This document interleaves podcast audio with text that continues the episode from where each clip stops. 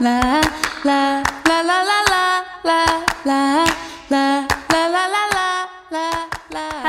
beautiful people, and welcome to MIDI the podcast, a modern day podcast designed to answer all of your weird and wonderful pregnancy and postpartum questions. I'm your host, Monique Maitland, qualified midwife and nurse, founder of the MIDI Society, and someone who is about to become your personal in pocket midwife and virtual best friend. The MIDI Society is a community based platform where we interview leading healthcare professionals, new mamas, and everyday people who share with us their experiences and reveal what they wish they knew before becoming a parent. So, buckle up for this crazy and exciting ride. I'll be talking all things tits, bits, spew, and poo. Alright, let's get started. Today's episode is proudly brought to you by Training with Mates your local supportive fitness community that strengthens health, performance, and lifestyle goals through expert coaching, fun, and mateship. Exercising whilst pregnant can be a little bit daunting, with most of us not knowing what we actually can and can't do. But with Training with Mates active mum classes, personalised programs, and extensive knowledge about safe exercise in pregnancy, they can help you best navigate staying fit and healthy during pregnancy and in the postpartum period. Hello, and welcome back to another episode of MIDI. Today is our educational episode, and I'm super excited for this one. I think you guys are going to love it. But before I give it away on what it's about, oh, well, actually, the caption already gave it away.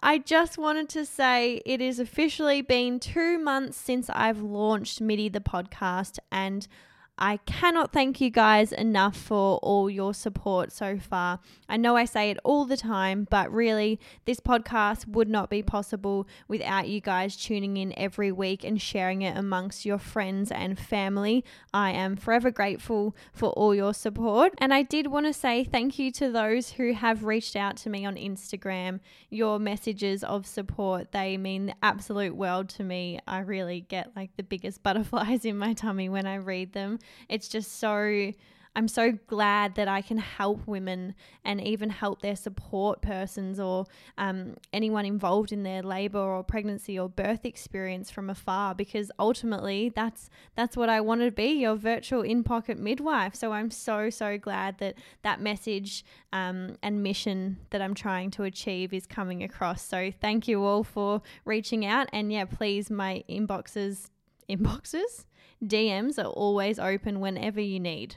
All right, well, let's get straight into this week's episode. I cannot believe it, but this is episode 10. Where has those weeks gone? That's been 10 weeks. Oh my goodness, I can't believe it. And to think that I had absolutely no idea what I was doing at the start, and now finally things are making somewhat of some sense. Um, let's get straight into it. I will try and keep this short and sharp because last week's one about everything to do with the postpartum period was just quite a lot. It was quite a big episode, and I hope you guys got something out of it. But I promise this one will be much more short and sweet.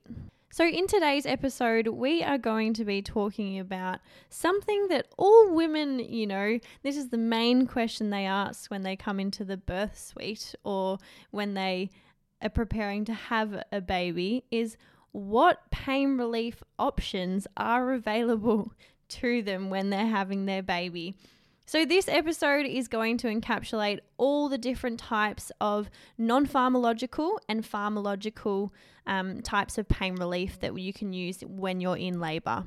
I think to start off, it's worthwhile you guys knowing that as a midwife, I'm speaking on behalf of midwives, this is usually what we do when it comes to pain relief in labor.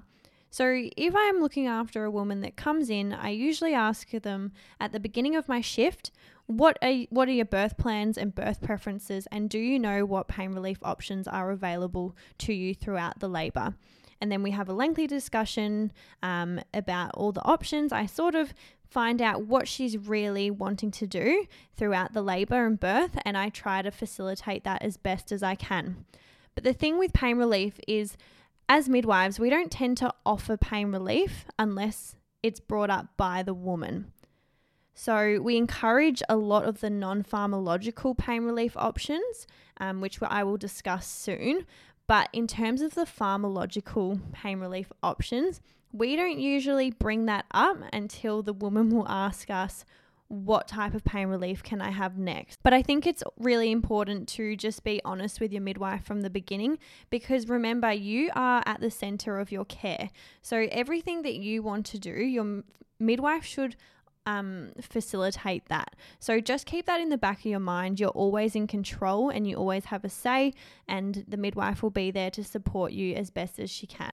Okay, so what do I mean by non pharmacological pain relief? So, this refers to pain relief which isn't involving any type of medication to reduce your perception of pain. Now, majority of these non pharmacological pain relief options, which I'm going to discuss, can be used throughout the whole labor and birth period. So, when I say this, I'm meaning when you're at home in those early stages of labor, these are some really good vital techniques that you can use to help yourself stay at home for as long as possible. Up until when you come into the hospital, even when you start to push your baby out, all of these techniques can still be used up to that point. Okay, so let's start with movement. Movement in labor is super important, and it's important for multiple reasons. One, it's actually going to help your baby really engage down into that pelvic outlet. So it's going to, by using gravity, remember, gravity is your best friend in the labor period. So using gravity to help your baby move down that pelvic outlet is going to help dilate and efface that cervix more quickly because it's going to p- allow that baby to put more pressure on that cervix to help it dilate.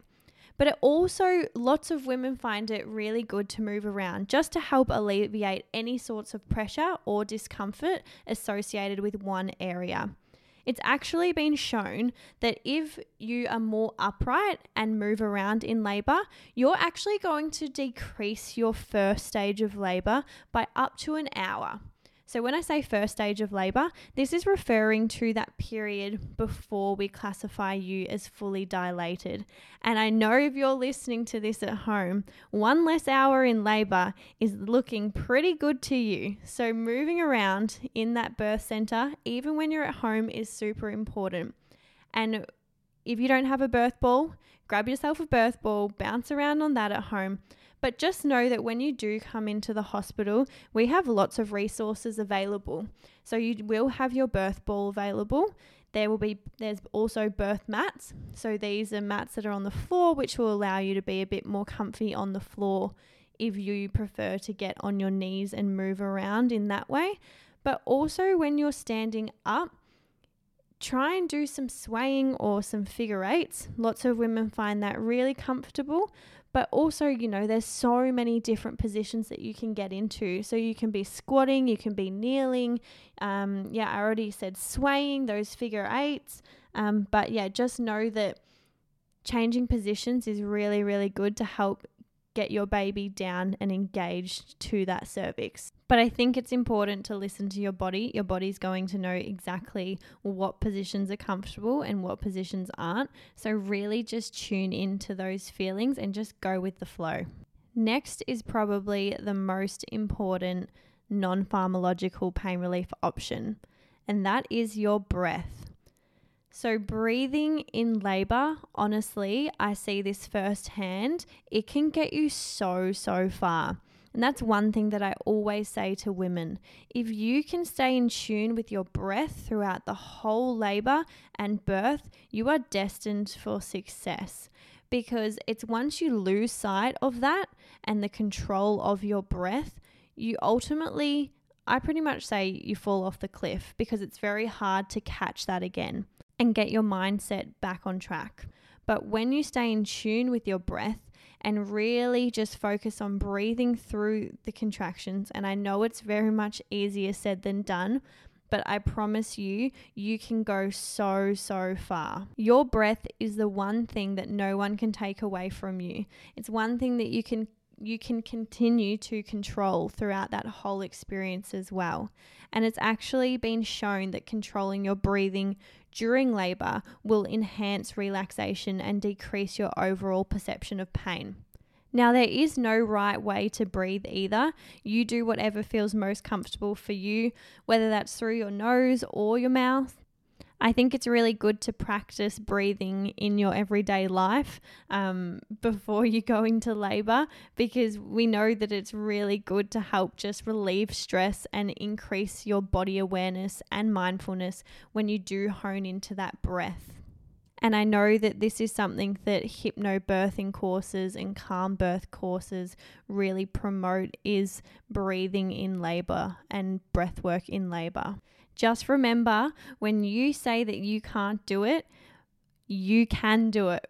Regroup yourself, find that breath again, focus on that one contraction at a time, and then just take it as it comes. But you can do it. As soon as you start telling yourself you can't and lose sight of that breath, you will fall off that cliff. So, no falling off the cliff, please. Next, we have the use of water for pain relief. So, that refers to either using the bath or the shower. So, the use of water is actually used as a form of relaxation and analgesia, and it has been associated with less use of regional analgesia and increased maternal satisfaction. So, that's pretty cool. So, when you are in those early stages of labor, especially at home, and if, if you have a bath or a shower available, I would highly recommend using that.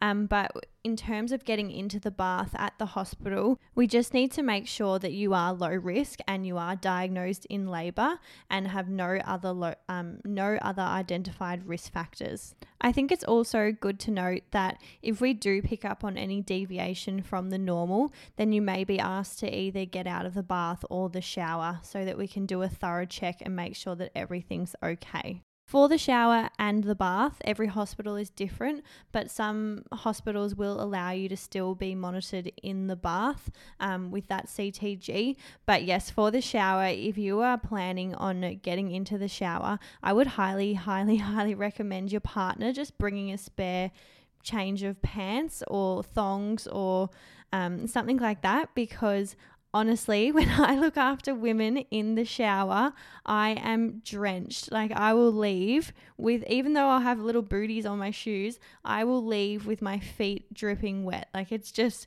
it gets very wet and slippery in there. So for your partner, because you women get in and out of the shower all the time because it can get quite hot. So yeah, make sure that your partner brings a spare change of clothes because you do want them to be in there with you, supporting you as much as they can. Next would be the use of warm packs in the labour. So, especially in those really early stages of labour, women really like to put those heat packs either on their abdomen or on their back. I guess it's similar to the shower with the heat, it just soothes and provide some sort of analgesia to that area. Some women, obviously, it won't do, it may not do anything, but it's always worth the try in the early stages of labor at home really funny story actually. When I was looking after a lady, her at the start of the shift, she was like, I want to do everything as naturally as I can. It was her second baby, or maybe her third baby, and she was absolutely rocking it. Like, she was so in the zone.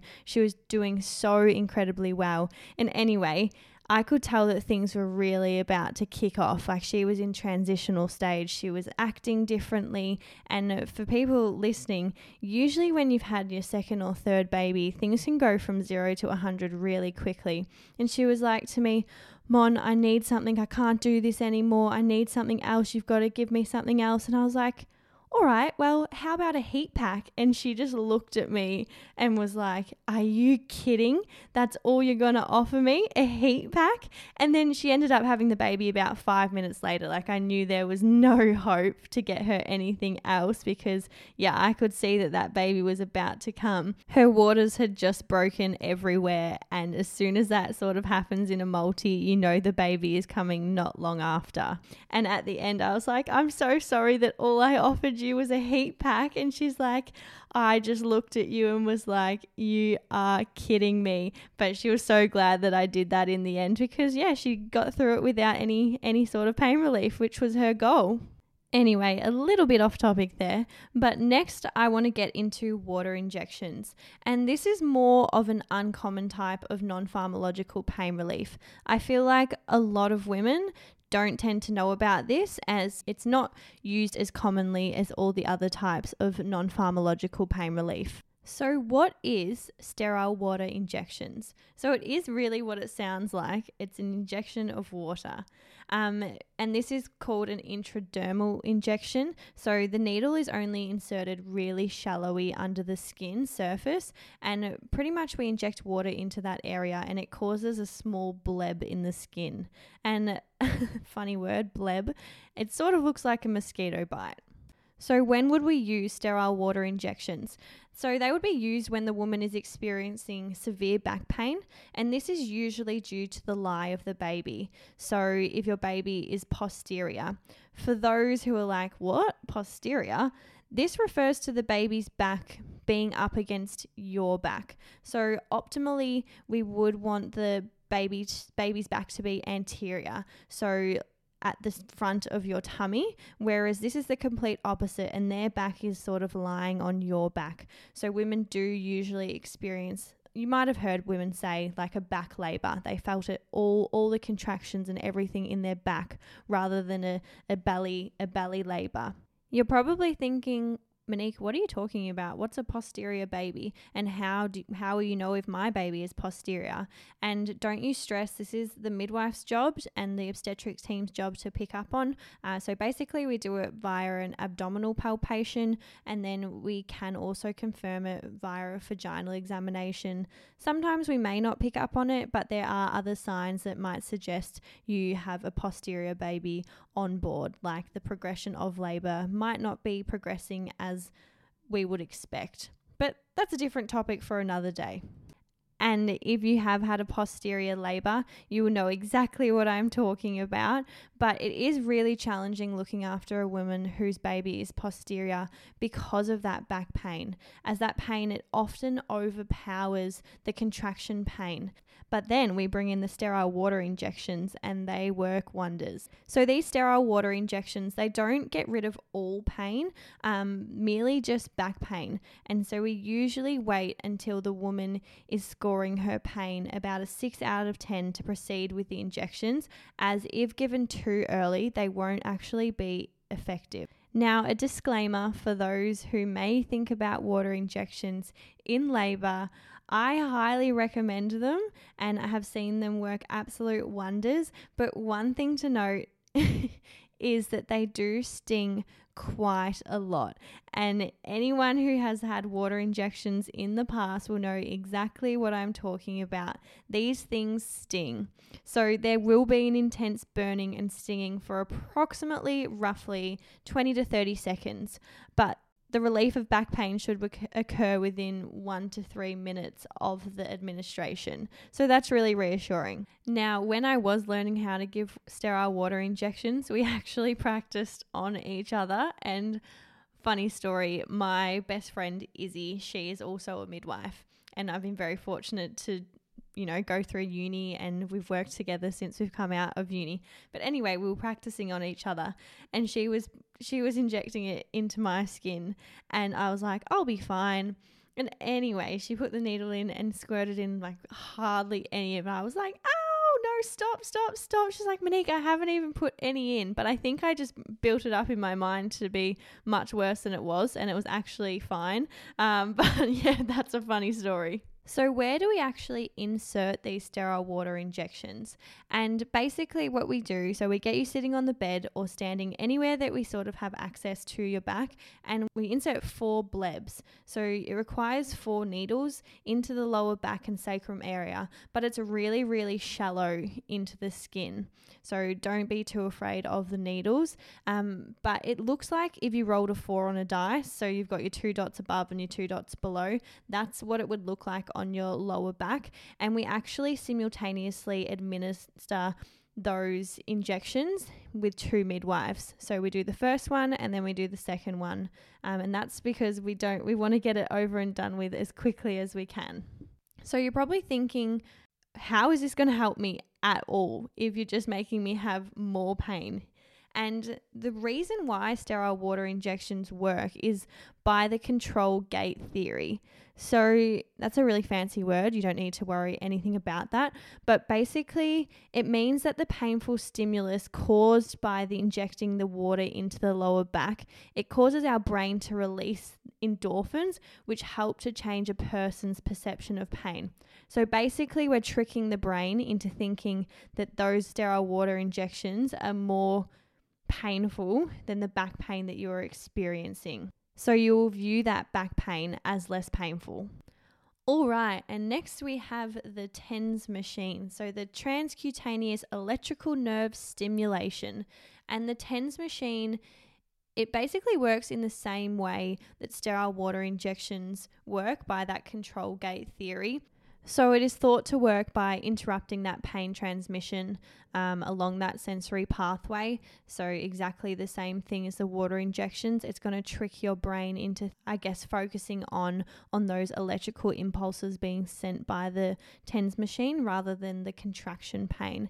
And it is not going to get rid of the pain completely, but it's going to help release those endorphins to make you perceive the pain as less painful every TENS machine is a bit different in terms of the way they look. Some have, you know, two long pads that you can strip from like the middle of your back all the way down into the sacrum area. Some have four different smaller pads. Everyone is different, but they all work exactly the same. And basically, the tip for the TENS is make sure you put them on in the early stages of labor. The earlier you put it on, the better. And the reason behind me saying that is because if you think about it, you put the TENS on early, but put it on a really low dosage. And as the contractions start to increase in their intensity and strength, then you gradually turn your TENS machine up. If you pop the TENS on the TENS machine on when you're already in that peak intensity of the contractions, it's really not going to do anything because it's not going to be able to meet um, the intensity of that contraction.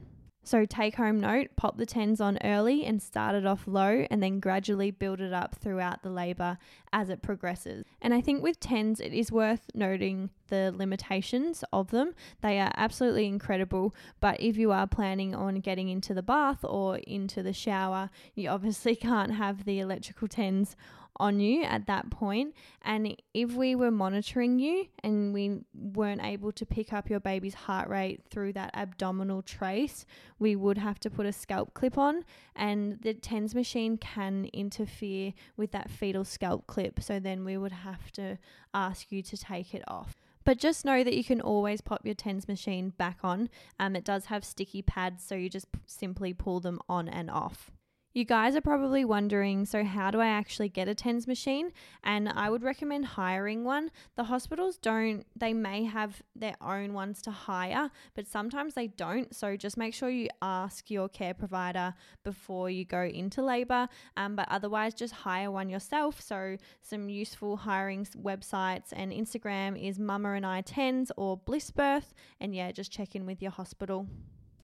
Then we have other forms of non pharmacological pain relief, and that's self hypnosis. So, I guess a state of meditation. You know, you've got also relaxation via music, you've got massage, so getting your partner to perform some form of massage, even your midwives can help you, or you do have your acupressure pressure points, um, which can be used throughout the labor for different things. So, if that's something you're interested in, definitely do some research about that. Um, but yeah, calm birthing and hypnobirthing, they really encapsulate a lot of these non pharmacological pain relief strategies into their program. So, if you're liking the sound of all these things, make sure um, you either look up some hypnobirthing or calm birth classes available.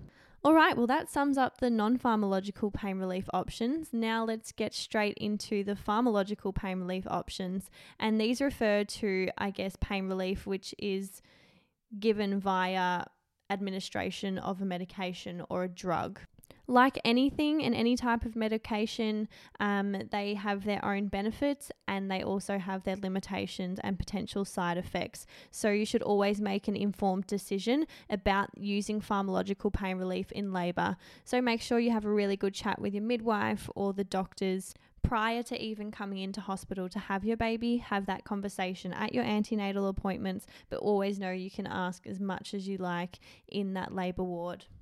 Now, I'm just going to reiterate what I said at the start of this episode. Midwives, you know, it really is our philosophy to try and get women through the labour as naturally as they can. Um, so, we do not usually recommend pharmacological types of pain relief until the woman brings it up or if we know that that's what they are wanting to do within their birth plan. So, we have three types of pharmacological pain relief options, and they usually work in a sequence of events. So, we have our nitrous oxide, our morphine, and then the epidural. So I'm going to start with the nitrous oxide. So the nitrous oxide is a cross between nitrous, um, or you might have heard it as happy gas, and a blend of oxygen. It's self administered, so basically, we connect a tubing with a mouthpiece um, onto the nitrous oxide, and it usually starts at about 30% nitrous, 70% oxygen, and we gradually can turn it up as you wish, but it's up to the woman to breathe in and out as much as she wants to administer that nitrous. When I'm instructing someone about how to use nitrous, this is usually what I would say. So, the peak of the analgesia is obtained within 20 to 30 seconds of commencing um, the nitrous. So, as soon as you start to feel that that contraction or surge, whatever you're calling it, is coming on, you're taking big, deep breaths in and out through the mouthpiece. So, this doesn't mean in through the mouth, out through the nose. You continue to breathe through your mouth, so in and out through the mouthpiece. You keep breathing like that throughout the whole contraction, and then once the contraction's over, you take the mouthpiece out and just breathe in big, deep breaths of air and oxygen around you. A thing to note is some people absolutely love the nitrous oxide and some people hate it. And I when I say hate it, it can make you feel quite I guess drunkish. That's how women usually describe it. It can make you feel, some women get really, really happy and giggly and say such funny things. It makes me laugh so much. Um, but others just don't really like that feeling of feeling a bit drunk and woozy. Um, and it can give you like that lightheadedness but also can make you feel quite nauseous. So, if you do feel nauseous whilst using the gas, let your midwife know straight away and we can give you something to help with that. But overall, I highly recommend the gas. I think it's incredible. I think it's just a really vital breathing tool for women to use, even if they don't like using the gas, I would turn it down just to air. And it really encourages them just to continue to breathe in and out slowly throughout that contraction. Next, we have the morphine injection. And personally, I don't see this being given that often. I guess women either use the gas and then jump straight to the epidural, but the morphine, it's so it's an intramuscular injection, so just like any sort of injection you would get into either like your thigh, bottom, or um, arm, and basically the morphine binds to those opioid receptors and that alters your perception of pain and emotional response to pain.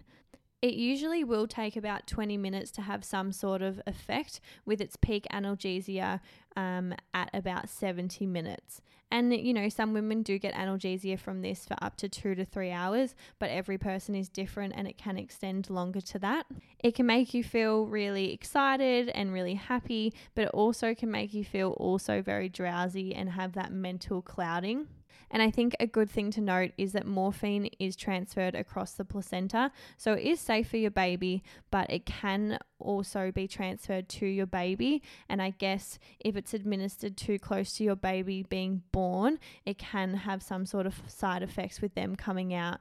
Um, with that opioid still in their system because obviously they can't excrete it as quickly as adults can. And yeah, it's also worth to note that usually when we give you the morphine, it gets administered with an anti nausea medication because it can make you feel quite nauseous. All right, and last but not least, the epidural, which we all know that lots of women absolutely love. And that's a question I get all the time is how soon can I have the epidural? When can I have the epidural? This type of pain relief deserves an educational episode of its own because there is a lot that goes into getting an epidural, um, what happens when you have an epidural, monitoring during having an epidural, the side effects of an epidural. There's just not enough time in this episode, so please know that um, in two weeks' time that will be the educational episode. But basically, we know that it's become a very increasingly popular method of pain relief for women in labour. And why is that? Because it gets rid of the pain completely. That's if it's working well. So basically, an epidural works by analgesia being injected into the epidural space. This blocks the pain from labor contractions and also pain associated with the birth very effectively. But that's when the epidural is working well, which, you know, nine times out of 10 they are, but they can sometimes not work as effectively. I think what some women don't realize is that epidurals, yes, they get rid of pain, but they don't get rid of those feelings of pressure, which some women find really uncomfortable as well. So yeah, they they'll take away that pain, but they won't get rid of the pressure which is caused by your baby moving really far down that pelvic outlet. There are obviously side effects associated with epidurals, um, which we will touch on next week or in two weeks, sorry. Um, but yeah, it will require you to be monitored and placed in the bed. You can't get up and be as mobile. You will require a catheter because you can't get up and go to the toilet. But you know, I'm 100% for epidurals if the woman uh, really wants to do that. Remember, you are at the center of your care, and your midwives will always do everything they can to help you achieve that positive birthing experience. And I think when it comes to asking for an epidural, do not feel guilty. We do not judge. We honestly just want the best for you and the best outcome for your baby. So please don't worry about the stigma associated with having to have a baby pain free. I mean, not pain free, pain relief free. Um, sorry, there may be some sort of pain throughout the labor. Um, but yeah, please do not get caught up in the stigma of having to have a really natural drug free labor because for some women, women, you know, that's just not an option for them, and that's okay. And we'll support you no matter what. And at the end of the day, a birth is a birth as long as you're safe, your baby's safe, and it doesn't matter if you've ha- used drugs in labor or if you haven't. Um, every birth is exactly the same. So that is the end of this educational episode. I hope you got something out of it. Once again, I know that it went for probably a little bit longer than I said it would, but there is always so much to put into these episodes, and I try to keep them brief but thorough as much as I can. Um, yeah, so I really hope that you got something from that. Um, and remember, speak to your own healthcare providers these educational podcasts, they are all about education and they're not me giving you medical advice. So please, I can't reiterate enough. If you have any further questions, speak to your own healthcare provider. I hope you all have a fantastic rest of your week, and I can't wait to speak to you again in two weeks' time.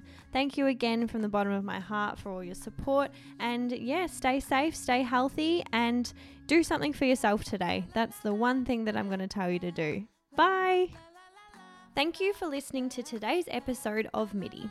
Your support means the absolute world to me, so if you loved this episode and want to stay up to date with the latest interviews and midwifery education, please hit the subscribe button and leave a five star review. For further information about this episode, please check the show notes below.